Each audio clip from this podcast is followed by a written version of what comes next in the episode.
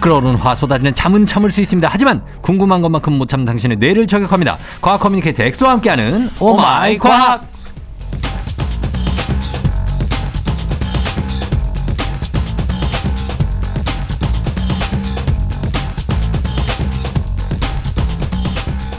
에펜댕진 3년차 이제는 선곡까지 넘보는 과학 커뮤니케이터 엑소 어서 오세요. 네 반갑습니다 과커 엑소입니다. 예, 엑소가 노래 오늘도 선곡 같은 거 좀 생각하고 관여합니까? 어 오늘 뭐 오늘 또 동물 특집이니까 네. 특히 저는 이제 동물 나오는 노래 되게 좋아하거든요. 어. 뭐 예를 들면 나는 문어 춤을 추는 문어 아이고 아주 포근하다. 제목이 뭔데요? 나는 문어 아 제목이 나는 문어예요. 아 나는 문어 네. 그런 거 괜찮고 저는 필 콜린스의 아. You Be in My Heart 어때요? 그것도 좋죠. 네. 어그저어 그 뭐야 타잔 털젠 털젠 털젠 주제가 어 털젠 어, 나쁘지 않죠. 어, 털젠 또 주제가. 타잔이 저 다양한 동물들이 나오니까 어, 동물이니까 네. 그러니까 예그 오늘은- 본인은 이, 어. 네, 네 오늘은 그런 곡들로 채워주시면 참 좋지 않을까. 아 선곡 관여하네요. 네. 인생 노래가 있습니까 혹시? 어, 엑소는? 저한테 인상, 노, 인생 노래. 인생 노래는 정말 난이 노래 그, 예전에 이제 한번 다루기도 했었는데 음. 유나님의 예. 사건의 지평선 아. 어, 블랙홀의 경계를 뜻하는 그 어. 노래가 예. 우리 인생이랑 참 닮아 있다. 아, 그렇죠. 그래서 저는 인생 노래는 사건의 지평선이고 자, 어떻게 신뢰가 안 된다면 살짝 한번 네. 사건의 지평선. 사건의 지평선. 뭐야? 이렇게 하면 안 되지. 아 제가 유나님의 노래를 좀 아, 근데 너무 좋죠, 진짜. 네, 너 어. 너무 좋아하고 그리고 이제 첫사랑이 떠오른 노래는 어. 그 임현정 씨의 어. 사랑은 봄빛처럼 전해. 그 노래 좋죠. 적시고 이별은 눈물처럼 내 마음을 적시고. 적시고. 아, 이 노래 너무 좋죠. 네. 비 오는 날 들으면 더 좋고. 그리고 이제 스페이스 A의 어. 그 다- 당돌한 남자? 아니 아니 아니야. 뭐야, 뭐야? 그 아 갑자기 생각. 안- 뭐 섹시한 그, 남자? 아니 아니. 뭐지? 그, 그, 어게인 어게인. 어게인? 이건 어때요? 뭐 어. 나나 했는데 나나나나 아 제가 잘 노래 잘 못 불러서 어. 과학 빼고 모릅니다. 그러네, 어쨌든 어게인은 어게인이라는 좀- 노래 정말 좋습니다. 어, 네. 게인 좋고. 네. 예, 그런 선곡들이 있습니다. 자, 발로 거기 좀 치지 마요. 아 죄송합니다. 진짜. 아니, 왜, 그러, 도대체 제가- 왜 그러는 거야? 아, 제가 막 노래 부르고 아니, 지금도 치고 있는데 드럼 쳐요, 과, 혹시? 아, 아, 과학 빼고는 예. 뭔가를 이제 그 시키잖아요. 예. 떨려요. 그래가지고 그래서 발로 꽝꽝 치는구나. 어, 알았어요. 저, 지금도 들리니까, 네. 그거 들릴 때마다 지적해도 됩니까? 네, 아, 마- 많이 지적했어요. 아, 제가. 아, 알겠습니다. 어, 다리 예. 떨리는 습관이, 떠는 습관이, 어. 아, 이거 고쳐야 되는데. 자, 다음은 노래와 과학 주제 한번 좀 준비해 주시고요. 네네. 오늘은 어, 오마이 과학. 여러분 평소 궁금했던 과학 이야기 아무거나 질문해 주셔도 어, 엑소가 답변해 드립니다. 단문 50원 장문 100원 문자 샵8910 콩은 무료고요. FM댕진 홈페이지 게시판도 열려 있습니다. 자, 오늘 말씀하신 대로 코너 속의 코너 한 달에 한 번 찾아오는 신비한 동물 사전인데 이번 주는 어떤 동물이 주인공이죠? 어, 사실 이번 주는 네. 좀 약간 시의성을 따라서 음. 지구 온난화가 점점 심해지고 있거든요. 아, 그렇죠. 그래서 이제 북극의 빙하가 네. 심각할 정도로 녹아내 내리고 있는 상황에 어. 결국 가장 큰 피해를 보는 당사자는 인간이 아니라 음. 거기에 사는 거주하는 동물들 아니겠습니까? 그럼요. 그럼요. 예. 그래서 이러한 북극에 사는 친구들을 음. 우리가 잘 알고 있어야 네. 이 지구의 온난화의 경각심을 더 일깨운다고 생각해서 어. 오늘은 여기에 살고 있는 터줏대감 두 동물을 소개하려고 하는데 어. 먼저 북극하면 가장 먼저 떠오르는 동물이 누가 있습니까? 북극하면 사실 그 콜라 좋아하는 친구.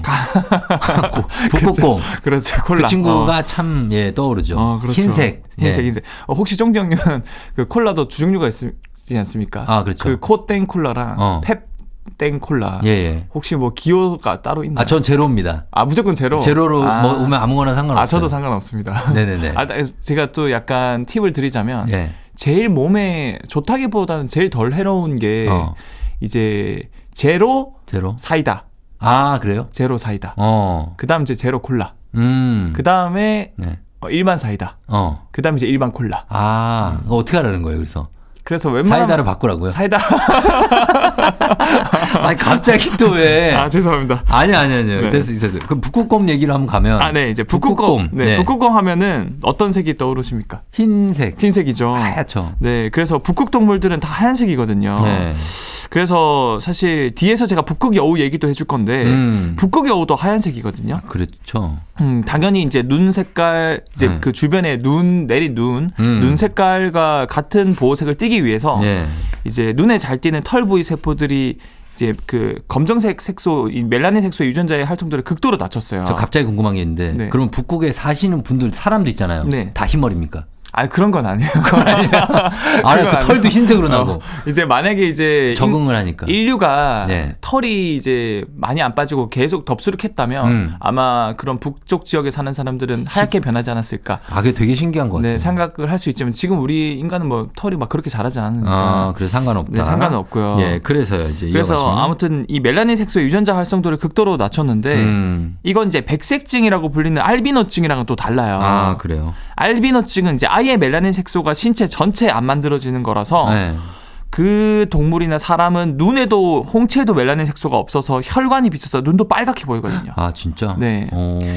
이에 반해서 북극에 사는 동물들은 특정 부위에서만 멜라닌 색소를 안 만들어서 환경에 어. 적응했다 그래요. 어. 이런 걸 이제 백색증이 아니고 백변종이라 그러는데 백변종. 이제 전략적 선택인 거죠. 음. 그래서 이런 분 이런 이제 동물은 여름 되면 또 털갈이를 해서 이제 막 약간 회갈색 아, 그래요? 색깔이 바뀌어요. 또. 아, 그렇게 되는구나. 그러니까 색소를 만들 수 있는 건데 항상 흰 게 아니구나. 네, 환경에 따라서 바꿀 수 있고 음. 그리고 사실 정확하게는 하얀색 털이 아니고 북극 동물들은 네. 투명한 색이거든요. 투명해요? 네. 아, 그래요? 근데 이제 빛이 들어와서 막 반사가 많이 되다 보니까 어. 남반사 때문에 이제 빛들이 섞이다 보니까 하얀 색깔로 보이는 거고 아. 그리고 우리 머리카락도 색깔이 검정색인 이유가 아까 제가 말씀드린 멜라닌 색소가 들어있어서 그런 거예요. 네. 그래서 사실 우리 할머니 할아버지가 음.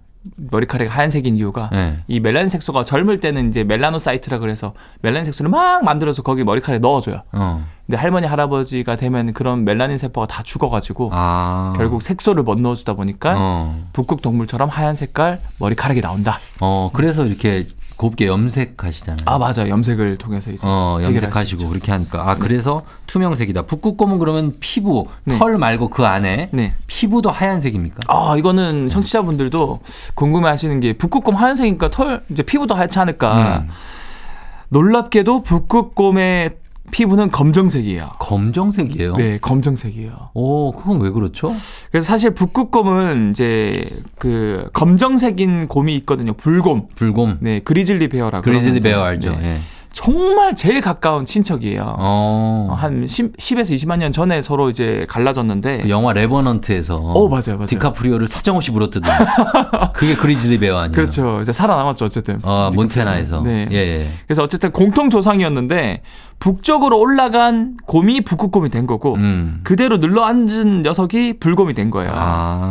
그래서 불, 북극곰 피부를 보시면 네. 시커먼 색이에요. 어. 그래서 북극곰도 제모를 다 하면은 네. 이제 겉과 속이 다른 동물이다. 아, 얘 제모하면 그렇게 되는구나. 맞아요. 예. 그리고 사실 참 이게 안타까운 게 북극곰들은 생각보다 이제 먹이가 이제 사냥이 여의치 않아서 그렇죠. 요즘에 이제 녹아- 빙하가 너무 녹아서 예. 삐쩍 골아가지고 죽게 되는 북극곰이 나오거나 아유. 네. 예. 아니면 아예 남쪽으로 다시 내려오는 경우가 많은데 어떻게 내려와? 이 북극곰이라는 게 사실 많은 분들이 착각하는 게 네. 북극의 뭐 얼음 위에 사는 건 줄 아는데 어, 아니에요? 아니에요 대륙 위쪽이 북극권이라 그래서 아. 알래스카나 아니면 뭐 그 유럽 뭐 위쪽 있잖아요 위쪽 네. 음, 네. 어, 그쪽에 대륙에 살거든요. 아, 그렇구나. 그래서 네. 먹을 게 너무 없다 보니까 결국 내려오는데 예. 결국에 내려오면 이제 북극곰 영역이 아니고 불곰 영역이랑 겹치거든요. 싸워요? 그럼 이제 정불이 나요. 아, 그래요? 싸우기도 하지만 아, 번식을 하는구나. 번식을 해요. 예, 예, 예. 그러면 검정색 불곰과 어. 하얀색 북극곰이 정불이 났다. 어. 그럼 아기는 어떤 색깔일까? 갈색. 갈... 색이 아니라 예. 약간 호랑이처럼 얼룩덜룩하게 나와요. 아, 진짜? 네. 아, 혼혈곰이 나오는구나. 혼혈곰이 나와요. 어. 근데 얘는 약간 어중간한 색이다 보니까 보호색도 안 되고 네. 그래서 어중간해서 적을 못하는 경우도 파다하다고 하더라고요. 어, 적응 못 하고. 네. 아, 근데 기후 온난화 때문에 지금 북극곰이 멸종 위기 종이잖아요. 아 맞아요. 그러면은 지금 이제 북극의 얼음이 계속 녹고 있는 게 진짜 이게 치명적인 거죠, 얘들한테. 이게 결국 북극곰이 내려오는 이유가 뭐냐면 네. 북극권에서 북극 쪽으로 겨울에 이 빙하가 녹으면서 유빙이라 떠다니거든요. 음. 그걸 타고 아, 진짜? 어 빙하 따라 엄마 찾아 이런 어, 노래도 있잖아요. 그걸 타고 내려와요? 그걸 타고 이제 내려오는 게 아니라 어디로 갈 줄 알고. 타고 북극 쪽으로 올라가서 어. 이제 뭐 그 바다에 사는 그런 그, 바다 사자, 네, 바다, 표범, 표범 이런 거 애들 잡- 잡아먹고 잡아먹어요. 펭귄, 맞아요. 맞아요. 네. 펭귄은 북극에 없고요. 펭귄 없고 어, 바다 사자, 바다, 바다 표범. 바다 표범. 네, 잡아먹거든요. 음. 근데 이제 보통은 이제 유빙을 따라서 한 헤엄을 20km 치다가 유빙 위에 올라가서 쉬고 하는데 네. 유병이 다 없어진 거예요. 그럼 어떻게? 해? 그러니까 100kg를 원래 20kg 정도만 헤엄칠 수 있는데 100kg를 헤엄치다가 결국에는 음. 탈진해서 익사해서 죽거나 아 진짜. 아니면 아예 그냥 완전 뼈만 남은 상태로 북극곰이 발견돼서 죽는 경우가 많다 그래요. 어, 예, 요거를 진짜 살려야 되지 않을까 네. 하는 생각이 듭니다. 자, 오늘 오마이과 코너 속의 코너 신비한 동물 사전편 이번 주 북극 동물들 탐구해 보고 있어요. 자, 음악 듣고 이어가도록 하겠습니다. 엑소. 네. 음악 어떤 거 할까요? 어, 제가 고민 중인 게 네. 음. 나는 문어랑 곰 세 마리 중에서 아니 동요에 아니에요? 동요? 동요 곰 세 마리 더 좋아합니다. 동요를 듣자고? 아니, 그리고 청취자분들도 어, 여기 예. 여기 사실 EBS가 아니고요. 그래도 이제 추억에 졌잖아요. 우리 추억에? 어릴 때 유치원 다닐 때 어. 곰 세 마리가 하면 이제 아빠가 엄마가 춤춘 거 저는 기억나거든요. 예. 그래서 추억을 되새기고자 아, 우리 제작진 약간 나- 약간 난색을 표, 시하는 데 아, 곰세 마리 가요? 알겠습니다. 네, 자, 곰세, 곰세 마리로. 곰세 마리 작자 미상인가요? 이거 어떻게 해야 되지? 곰세 마리 듣고 올게요. 곰세 마리. 곰세 마리 듣고 왔습니다. 네. 예, 뭐 추억도 되살아나고. 네. 그래 좋네요. 네, 아, 저도 어릴 때 유치원 생각이 나네요. 어, 뭐 어떤 생각인데요? 그냥 유치원 선생님이 이뻤다. 그 유치원생 때부터 네. 이 외모를 막 보고 그랬습니까? 외모라기보단 이제 본능인 거죠. 그러니까. 본능으로? 이제 이쁜 이쁜 누나, 이쁜 어, 선생님 보면 막 더 좋아하게 되고. 어, 안기고 싶고 아, 표현하고 싶고 애교 왜- 부리고 또 싶고. 외모 지상주의네. 아니요, 외모 지상주의라기보다는 예. 뭐 이쁜 거는 사실은 기준이 다 주관적이거든요. 음. 그래서 저는 뭐 외모 지상주의라기보다는 그냥 제 눈에 이뻤 이뻤던 어, 그- 마음씨가 이뻤던 아, 아니 여자친구 사진 보니까 네. 아니 그냥 예, 보편적으로 예쁜 분을 만나시는 것 같은데 아니에요? 아 맞죠 네 맞아요, 또? 아, 네 맞죠 앞뒤가 안 맞네. 아 또. 어, 저는 모든 걸 세상은 다 이쁘게 봅니다. 음. 세상은 아름답잖아요. 원자로 이루어진 그 무엇은 다 아름답습니다. 사람은 모두 다 어, 원자로 이루어졌기 거기까지만 해. 때문에. 어, 알았어요. 예, 이거 네. 아, 길어지니까 이거 커버가 잘라야 안 되네. 됩니다. 네. 자, 오늘 어, 과학 커뮤니케이터 엑소와 함께 오마이과학 오늘 신비한 동물 사전 북극 동물 편 함께 하고 있는데요. 네. 다음 동물은 엑소가 제일 귀여워하는 북극 동물이라고요? 아, 이 북극에 사는 동물 중에서 정말 귀여운 동물 한 명이 있는데요. 음. 제가 다큐를 자주 보거든요. 네, 근데 이제 북극에 북극 여우가 있는데 맞아요. 예. 아, 얘가 너무 귀여워요. 귀엽죠, 귀엽죠. 특히 얘네들이 하는 행동이 더 귀여운데 음. 이 청취자분들도 나중에 검색을 해보세요. 네. 이 북극여가 가끔 눈에서 막 이렇게 고개를 갸우뚱갸우뚱 하다가 음. 높이 점프를 해서 어. 거의 몸에 얼굴부터 한 상반신이 그대로 파묻혀서 어. 엉덩이만 보이면서 막 흔들흔들 거려요. 어. 그래서 이제 북극여우 점프를 검색하시면 나오는데 예. 도대체 이 북극여우는 갑자기 눈에 점프를 해서 왜 파묻히는 걸까? 어. 이렇게 점프해서 수직으로 파묻혀가지고 막 꼬리를 대롱대롱 거려요. 어. 눈속에서. 어. 땅 파는 거 아니에요? 땅 파는 게 아니에요. 뭐예요? 왜, 왜 그러냐면 네. 이게 귀여워 보이려고 점프하는 게 아니라 음. 사실 눈속 눈 속에 숨어 있는 쥐들이 있거든요. 어. 그 쥐를 사냥하려고 얘네들이 점프를 하는 건데 아 그래요. 이 북극여우가 코와 귀가 아주 예민해서 눈 속에 숨어 있는 작은 쥐들의 냄새나 소리도 감지할 수 있다 그래요. 음. 근데 아무리 그래도 이제 눈 속에 숨어 있는 쥐를 어떻게 정확하게 위치를 파악해서 점프해서 잡아먹냐? 그러니까 이 여우들을 우리가 볼 수 없는 어떤 가를 또 볼 수 있다 그래요. 그래요. 이 여우 눈에는 예. 크립토크롬이라 그래서 음. 이 자기장에 반응하는 음. 단백질이 있거든요. 음. 이거에 반응하면 이 여우는 이 지구가 하나의 큰 자석이라서 자기장이 보이거든요. 음. 그래서 여우가 이제 지구의 자기장을 볼 수 있는 거죠. 네. 그래서 이 자기선을 따라 쥐들이 가만히 있으면 자기선이 이제 안 일렁거리는데 음. 쥐가 조금만 움직여도 이 자기선의 자기장의 일렁거림을 통해서 아 여기 있구나 하면서 그게 보여요. 눈 속에 파묻혀 있어도 자기장은 보이기 때문에 어. 이걸 정확하게 점프해서 보인다 그래요. 아 여우가. 네. 어. 실제로 그래서 여우가 지구장 선이 뚜렷한 북동 북동 쪽을 향해 사냥을 하면은 예. 성공률이 74%가 넘는다 그래요. 쥐를 사냥하는 게. 음. 하지만 동쪽이나 서쪽을 향해 사냥을 하면은 음. 성공률이 18%밖에 안 된다 그래요. 음. 이것만 보더라도 정확하게 자기장을 잘 활용하고 있다. 그러네요. 예, 신기합니다. 그래서 여우구나. 맞습니다. 어, 여우. 그리고 또 어떤 특징이 있습니까? 여우. 그리고 또 귀여운 점이 이 네. 다큐멘터리 팀이 북극곰을 자주 추적하면서 촬영하는데 네. 참 신기하게도 생각보다 북극곰이랑 북극여우가 함께 나들이 가는 것처럼 따라다니는 걸 많이 목격했다 그래요. 어, 친한가 좀. 그래서 알고 봤더니 네. 이 북극여우는 겨울철에는 직접 사냥하기 어렵기 때문에 네.